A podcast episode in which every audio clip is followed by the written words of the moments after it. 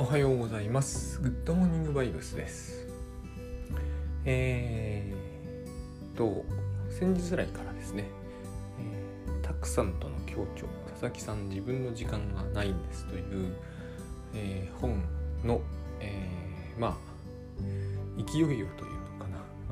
かな、流れを追ってるんですけれども、初速はいい感じでして、お読みいただいた方には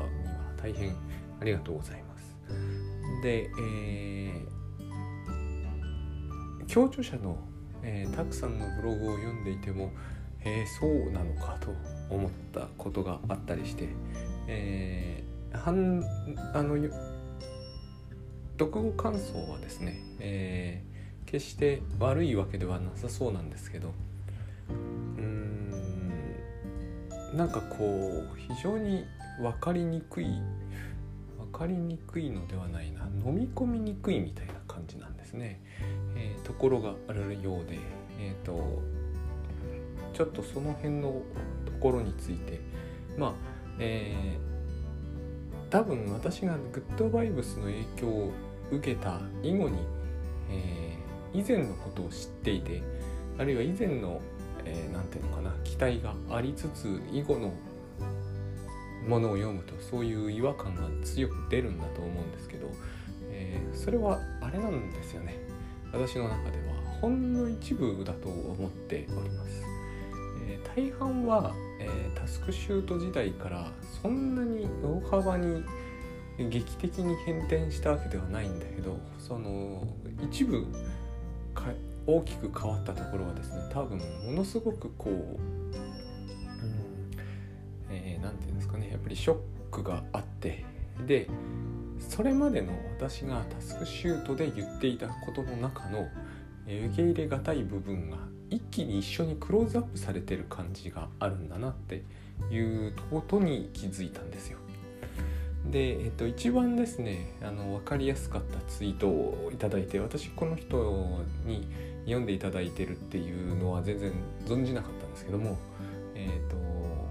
ある漫画家なのかな、という方が多分ツイートされていて、メッシ方向的なマイナスイメージが、どうしても頭をもたげるっていう感想がありまして、非常になるほどと思ったと同時に、こんな方にも読んでいただいているというのは大変、ありがたいと思いましたけれども、そのメシ方向は、そもそもメシ方向がマイナスイメージだっていうのも、考えてみるところもあると思うんですけどね、その前にメシ方向的なのは全く僕の中にないので、メシ方向が出てくるというそういうイメージが出てくるというところを、改めて考えてみたいですね。やっぱりどうしても私というものに対する自明感が今の時代ってものすごく強いんだということを考えさせられました。自分の時間といった時に、自分の時間というものがあるとすればですね、自分のという言葉にはっきりとした意味があるっていうニュアンスがありますよね。で、グッドバイブスはもちろんのこと、なぜなら一つ意識っていうのがあるので、自分というものが、確固たるもので永続的で自明であるというところに全く立脚していないというか、そういうポジションにないんだけどと思うんですけど、タスクシュートもそうで、別人問題っていうのを私結構盛んに提起したわけですよ。 かつてですね、別人問題というのは、要は、タスクを行っている主体は常に同じではないということを言いたかったんですよ。常に同じではないというよりは常に違っているということを言いたかったんですよ。だから私たちはどんどん別人になると。で、この話をしてもですね、すぐではどうやって本人に戻るのかって話になっちゃうんですけど、これが私の自明性というものに対する、強固な信念のような感じなんですね。ほぼほぼ信仰みたいなものだと思うんです。本人がいないということなんですね、これは。常に主体は変化しているという話は、つまり本人なるものはどこにもいないわけですね。で、本人というのは私たちの錯覚なんですよ。まあ、大橋さんがよくですね、タスクシュートの開発者の大橋悦夫さんがよくこうバトンを引き継ぐっていう言い方をするんですけど、それを言う言い方をするならば、バトンが本人なんですよ。バトンを引き継いでる人たちは全員違うわけじゃないですか。バトン同じ人が持ってたら何の意味もないですよね。バトンを引き継ぐという表現は、つまりどこにも本人はいないというわけですよね。で、ということがタスクシュートでは結構自明だと私は思うんですね。なぜならばあれは、1分と間を空けずに全行動記録を取るので、行動の主体というものが自明じゃないことは明らかになるわけですよ。ここが非常に大事な点なんですけれども、こう言ってもイメージしにくいということであれば、例えば夜寝るぞって思った時は眠たいから眠るに私が主体になるんだけ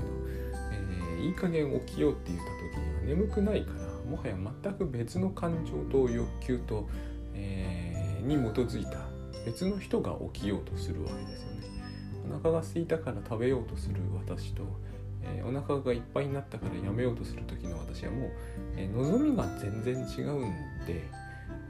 主体としての方向性が逆転しているわけですね。で、これは、絶え間なく起きている、つまり、同じ人間がずっとやっているというふうに考えさせるのは記憶のなせる技であって、だからバトンなのかもしれないんですけど、同じものがそこにあるとすれば、それは記憶がそのように感じさせている何かなのであって、そのようなものはないわけですよね。もちろん、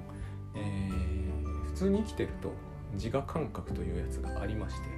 自我っていう役も非常に微妙なんですけど、私感覚っていうのがあるわけですよね。私という記憶が浮かび上がってくるわけだ。だけれどもこの私は言ってみればそう大きなイリュージョンなので、これはグッドバイブス以後明らかな感じがするっていうものだと思うんですけれども、私の話の中ではですね、タスクシュートの段階ですでに明らかな話だったと私は思ってるんですよ。だから、主体というものは常に変化し続けているので、メッシとかはないんですよね。私を滅するとかいうことは不可能なわけです。もともとないものなので、もともとないものは、滅しようがないんですよね。だから滅しっていうことがパッと上がってくると、ポンと滅しという感じがあるっていうことはですね、私というのが強固で自明だっていう前提があると思うんですよ。で、その前提はないんですね。タスクシュート的にはないと僕は思うんですよ。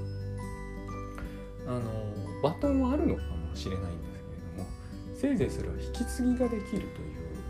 うような意味でしかなくて、私の時間を取ることができないような考え方は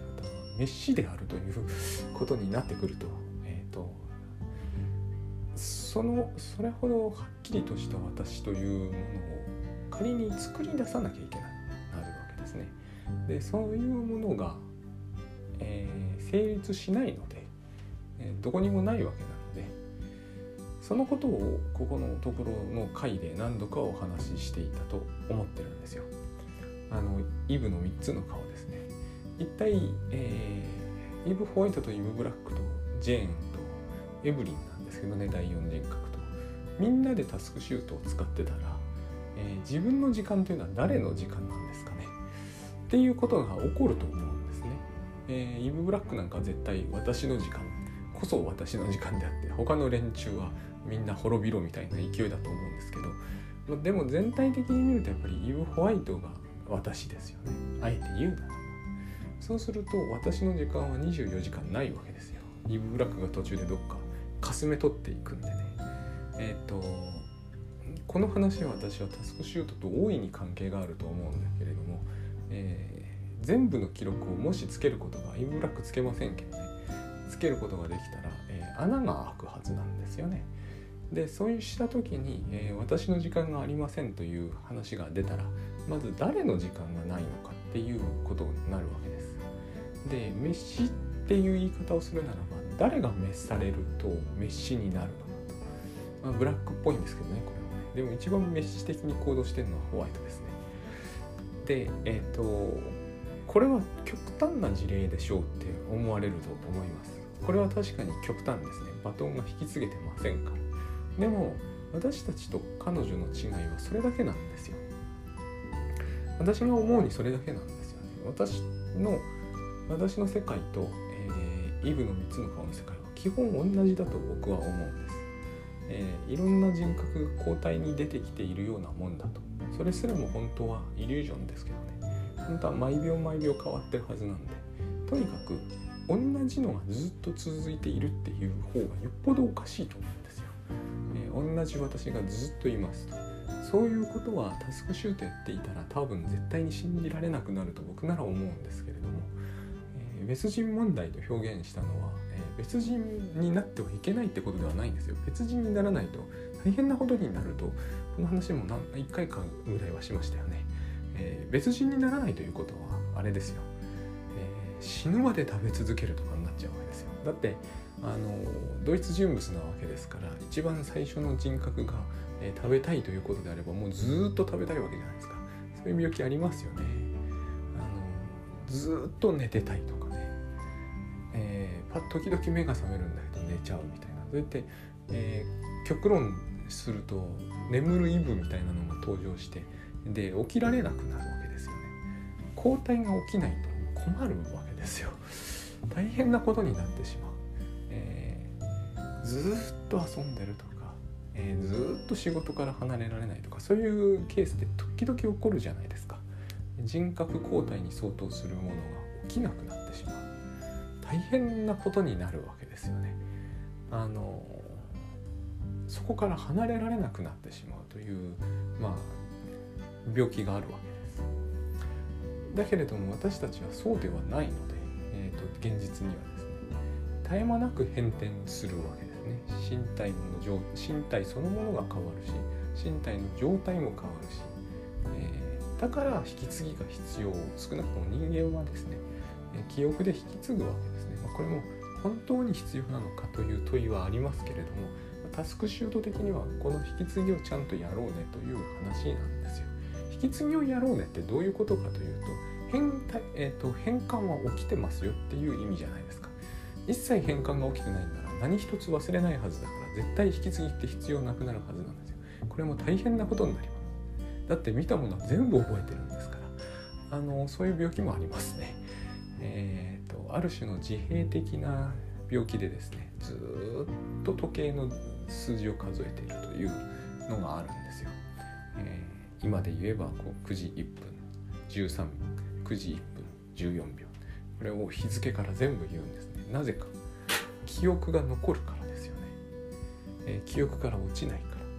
ら。だから、大橋悦夫さんが引き継ぐと言っていたとしても、当然引き継いでないものがそこにはあるわけですよ。なかったら本当に絶望的ですよね。多分時計の時刻数えるだけで一生ずっと終わっちゃうんですよ。引き継がないものがあるということは忘れてるものがあるということであって、忘れてるものがあるということはつまり人格交代は起こってるよっていうことなわけです。イブ・ブラックがやってることをイブ・ホワイトは忘れてるわけですよ。あそこまで完璧に忘れると病気になりますけれども、ある程度は忘れないとやっぱり病気になるわけです。ある程度忘れていて、ある程度覚えているっていうのが健常ということであって、決して人格交代が一切生じないとか、別人になることが絶対にないとかいうことではないんですよ。そんなことになったら本当に困ったことにしかなり得ないので、だからといって毎秒毎秒の変化を私たちは認識するわけにはいかないんですよね。これを理人症と言ったりするんだろうけれども、毎秒毎秒変化している自分というものを捉えてしまうというケースもあるんですよ。今っていう感じになるんです。今ここと似てるんですけどね。僕はいつも思うんですよね。ある種の理人症の状態を発散に至りつつ、理人症による症状を、併発しなければ、それは多分悟りという感じに近いんだと思う。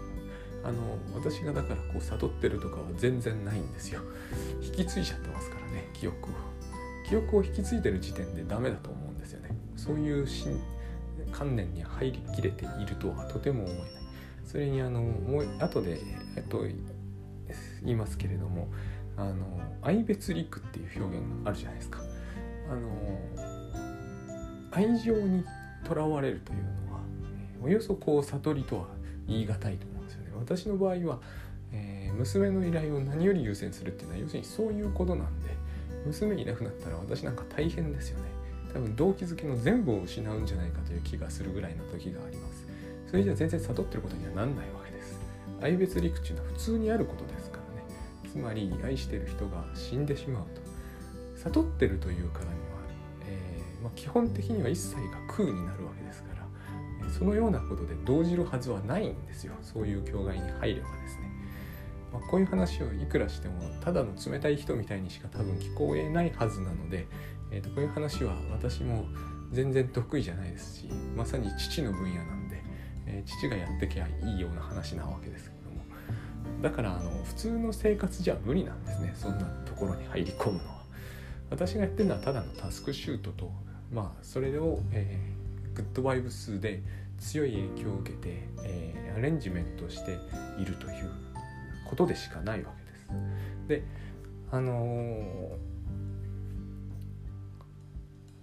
その人格変転みたいなもので説明する必要はなくてですね、私たちは本当に、忘れているわけだから、イブの3つの顔で考えてみるとすぐに分かると思うんですけれども、イブ・ホワイトが日記を一生懸命つけ始めましたと。しかし自分がやってることなのに全然書けてないことがあります。それが忘れてることですよね。だから忘れてる時にやっていることっていうのは、別の人格がやってるということと大して変わらないわけです。普通の人は制御できているから、多分その間にやってることが自分に異常な影響を及ぼすようなことは多分しないんですけど、それはただ投与してるだけですね。お酒でもいっぱい飲んで投与が外れればですね、当然何をするかは分からなくなっていく。だからそのような、ことっていうのは言うほど極端に驚くべきようなことじゃないんですよね。めったに自分ではそういうことが起きない上に、そこら辺で見かけるとも言い難いから、すごく特殊なことが起きているような気がするんですけど、多重人格というのは私たちにとってはごく普通のこととも言えなくはないわけです。あれで、覚えているんだったらば、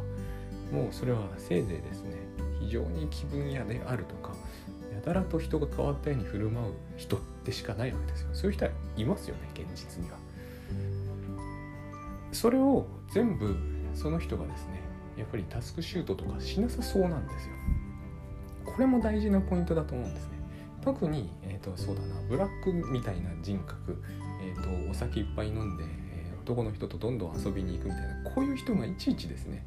赤いドレス買ったなんか何時から何時までとか書かなさそうじゃないですか。ここが大事な点だと思うんですよ。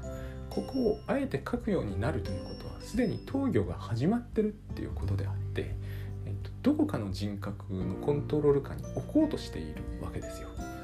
これをしているという行為自体が私は大変社会的だと思ったんです。今回社会性とか社会的って言ったところが非常に引っかかったみたいで、自分の時間というものは基本的にはなくて、それは社会的な欲求を満たす時間だっていう話が滅私方向的に取られるっていう、もう僕は非常に意外だったという点もあるんですけど、それと滅私がどういうふうにつながってくるのか、非常に単純にもそんなに分かりやすい話じゃない。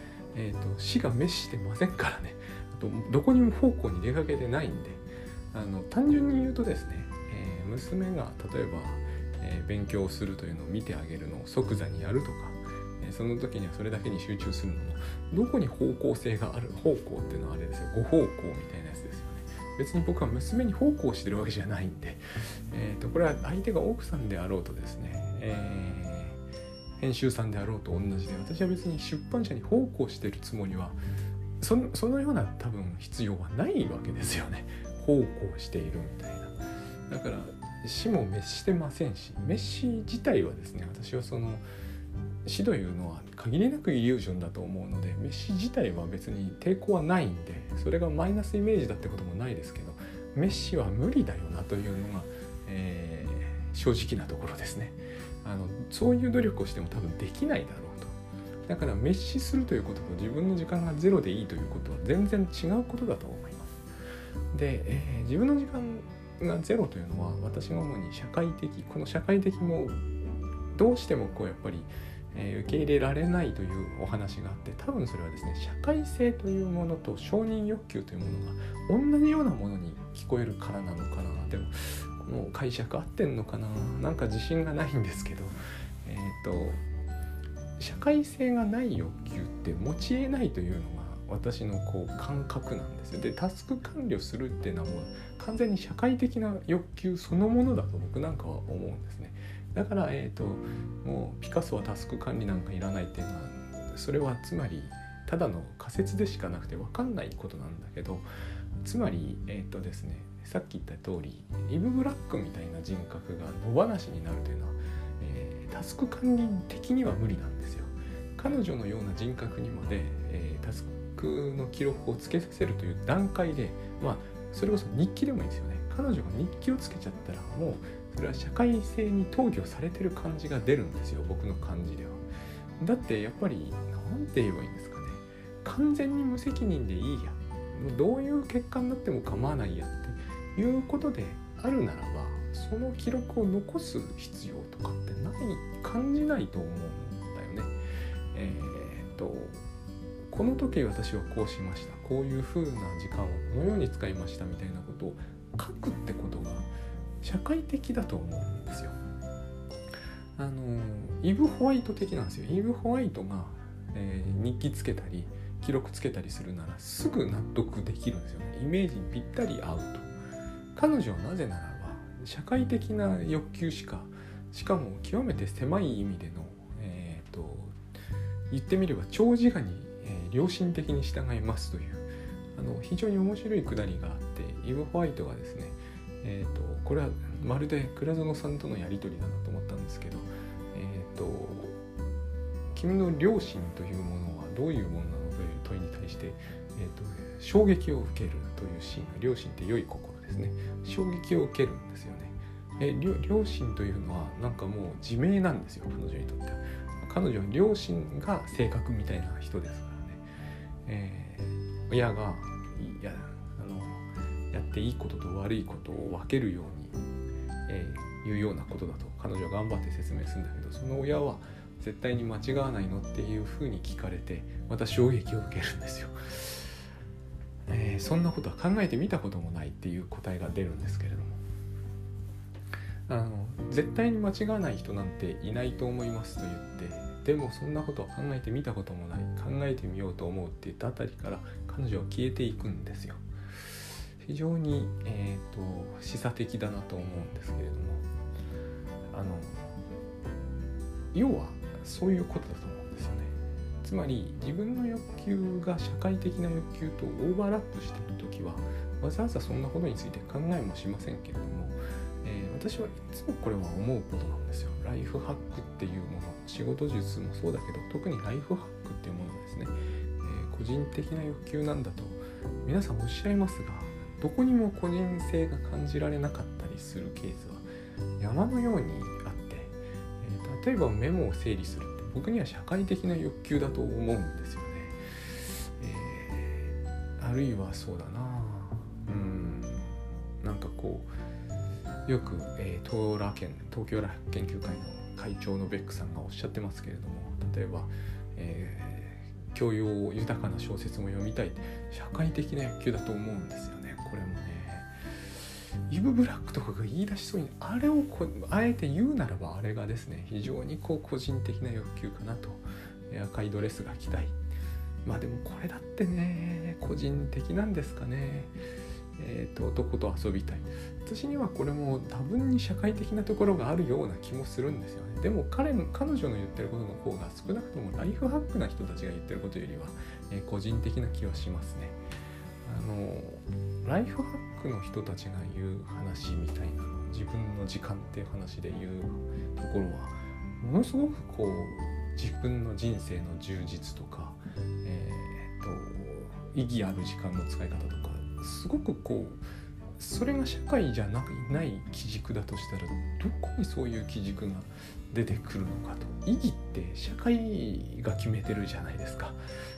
教養豊かとかも社会が決めるじゃないですか。なんでトルストイの本が良くて、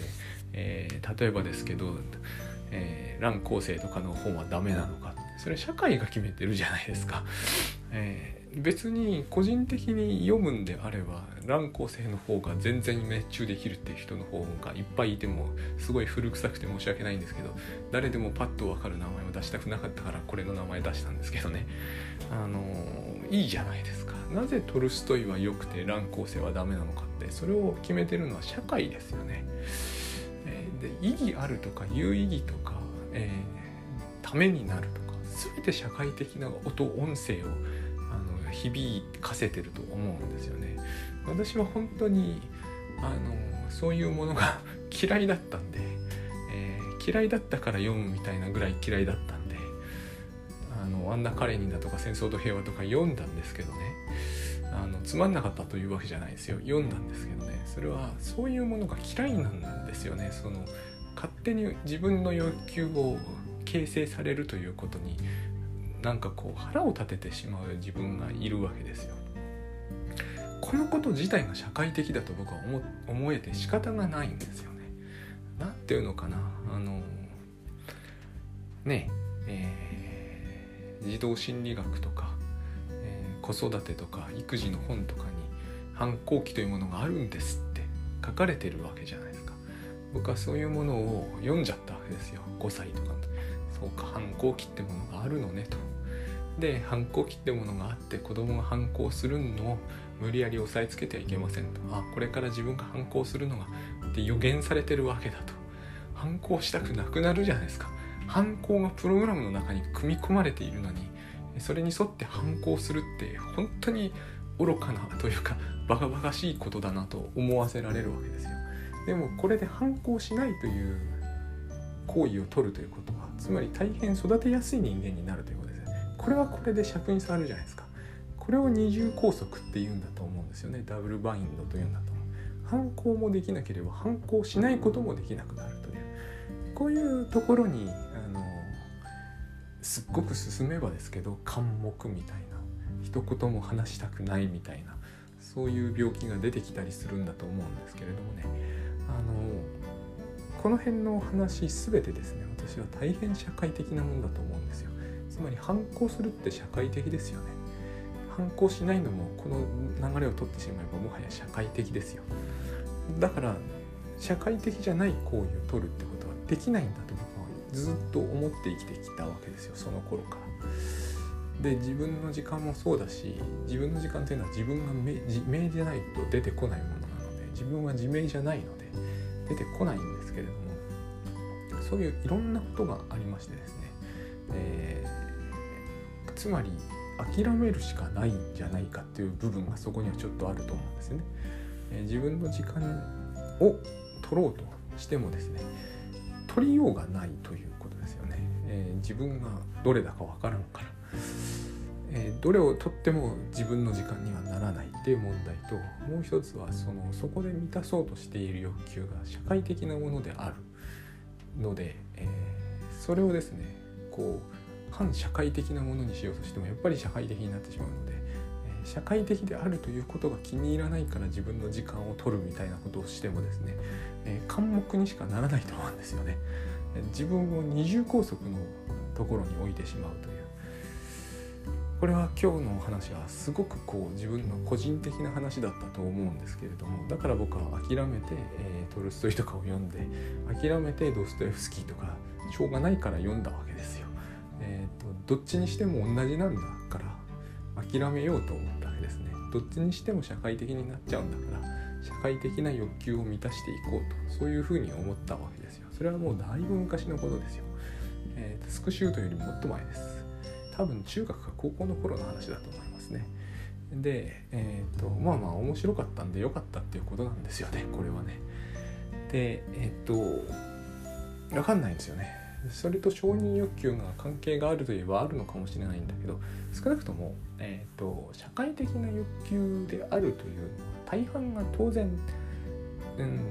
避けようがないというか、だってあれロシア語僕読めないわけですから、訳してあるものを読んでる段階ですでに社会的ですよね。どういう行為だったらば、純個人的な欲求と言えるのかと、そんなものはやっぱないと思うんですよね。で、この点についてはあってもなくても僕の中では実はどっちでも本当はいいことで、多分自分の時間にやりたいと思ってることの、多くの方のかなり多くの方の自分の時間にやりたいと思ってること自体が、社会的欲求不満から来ているという文脈は僕はそう間違ってはいないと思ってます。これはまた別の話なんですよ。定義がかっちりと自分の時間というものが本当にないかあるかって話とはまたちょっと違う話で、なぜならそういう欲求不満になるのはこの現状では当たり前ですからね。一見簡単に満たせるように見えますよ。一見ね、社会的欲求なんて。でもそれは全くそうではないです。私がすでに、NTT ドコモサービスに勤めた時からそうでした。もう昔のとは違うんですよね。会社で社会的欲求を満たすのは難しくなりつつすでにありました。1990年代ですよ。それは今もっとずっと難しくなってると思います。でも日本では、教会コミュニティみたいなものもなければ、そもそも地域コミュニティみたいなものがもうこんなに何度も何度も盛んに言われるほど、なかなかそこで若い人が一般的にですね、社会的欲求を満たすようなところまで、育ってるようには感じられないんですね。だから私たちは自分の時間というものを別途用意して、ブログなり YouTube なりするとか、本を読むとか、それは僕からすると全部社会的な欲求を満たそうとするんですけれども、ここに引っかかりが出てくるわけですよ。多分、ブログで満たすとか YouTube で満たすとか言っても、そこでは非常に和気あいあいとしたというのかな、いろんな人がそこに来てくれるパーソナリティがあるって言い方するんですけどね。パーソナリティの有無ってものが、これは完全に相対欲なんですけど、グッドバイブスでいうところのパーソナリティがある人になるってことと社会的欲求を満たすってことがオーバーラップしちゃってるので、パーソナリティになれずにやってるとむしろ孤独感が募るんだと思うんですよ。誰も見に来ないブログを毎日のように更新するとかって修行みたいになっちゃうじゃないですか。全然社会的欲求満たせないですよね。そこで、より人が集まりうるテーマ、より人が集まりうるブログをデザインもきっちりしてて考えていくと、自分の時間なるものがどんどん多く必要になるということがあるんだと思うんですね。で、これをこの路線から攻めていくとはとっても無理があると自分は思うんですよ。なぜならば、もうこれはタスクシューターならみんな知ってることなんですけど、自分の時間の中から睡眠時間を取り除き、食事時間を取り除き、仕事してる時間を取り除いて、言ってみればすぐ分かることなんですね。そして生活環境全域にまつわるケアを少しでもすると、つい最近行きましたけど、インフルエンザの予防接種も最近は時間かかるんですけどするとかやってればですね、時間なんかないですよね。そんなね、自分が十分満足がいき、いろんな人が寄ってきて、自分がパーソナリティだと感じられる、つまり、佐々木翔吾っていう人間の、看板でいろんな人が話しかけてきてくれるような YouTuber になろうと、そんなに即座にできるはずはないので、だから、本末転倒みたいな話になっていくんですよ。この種の社会的な欲求を満たすために会社辞めようみたいな話が逆転してるじゃないですか。稼ぐあてもないのに、ただ社会的欲求を満たすためのみにパーソナリティになるという、ただその欲求を満たすためだけに YouTube になるために1日10時間つぎ込むって普通の人には無理ですよね。しかもそれでそういう結果に至れるかどうか分かんないわけですから、ここに、この場で会社の代わりに稼ぎになる可能性までついてきてるんですっていう話にしてあるから、一層話が混沌としてきて、怖いことになってきてるわけですよ。だから最初は別に、ただ単に普通に自分の社会的な欲求が満たせればよかったはずなのに、それこそ昭和の時代で言えばですね、なんだろうな、でもそれが響かないのは分かります。私になって響きませんからね。会社でハロウィーンとか忘年会やれば満たせるような欲求でも満たせばよかったはずなんですよ。だって私が通ってた会社で中高年以上のおじいちゃんたちはそういうふうに満たしてましたもん。ただそれで満たすのではダメだという話になり、それで満たすのは飯方向だみたいな、それはすごい不思議なんですけどね、やっぱり今喋ってみても、ということになったので、YouTube の方がいいことになったんでしょうけれども、代わりに YouTube でそれをやるのはなんかこう結構果てしない道のりなわけ上に、もともとがその自己表現の媒体なので、別に自己表現がしたいのと、社会的欲求を満たしたいのはイコールじゃないと思うんですよね。忘年会で楽しそうにやっていたあれと自己表現は完全に一致するとはとても思えないんですよ。みんながみんな、奇抜な事故というものを多くの人に見てほしいと思ってるかどうかは疑わしいと思うんですね。そこでこうでも炎上すれすれのことを やんないと辛いみたいなことになると本当に辛いじゃないですか。ようやくなんだろう 1000PV 以上になんないと、パーソナリティとしては、自分を満たせないという話になってくると、社会的欲求を満たすよりずっとハードル高いと思うんですよ。この辺が今、もともと、自分の時間で満足させようとしていた欲求は実にささやかなものだったはずなのに、それがこうひどくややこしい話になっているんではないかということを、多分自分はあの本の中で言いたかったんだと思うんです。でこれは、読まれた方が全員こういうことを考えていただきたいと思っていたわけではなくて、たまたま昨日、見てみて、そっかこういう風な、にイメージされるんだなと。だから滅私とかじゃないんですよね。私は滅するほどなんか何かに捧げ込まないと満たせないとかでは全くないと私は思います。大体、あれですよ。これもよくある、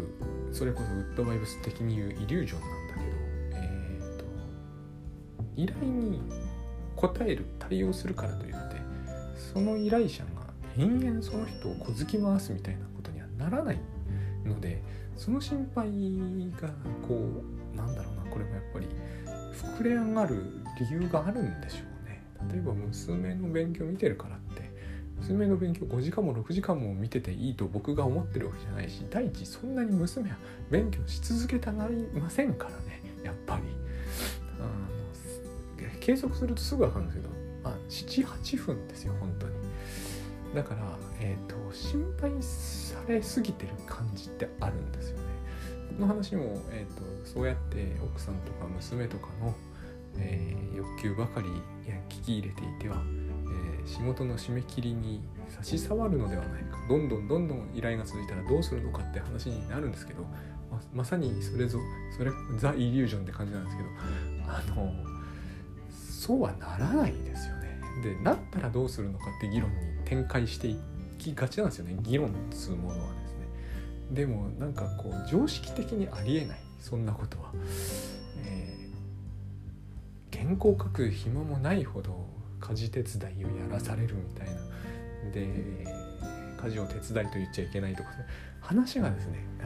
複雑というか深刻になりすぎてる嫌いはありますね。雨戸閉めるとか洗濯物干すとか、娘の鶴亀座やるとか、原稿と関係ないですよはっきり言って。なぜそこまで、そのなんていうんですかね、長期予定というものが滞りなく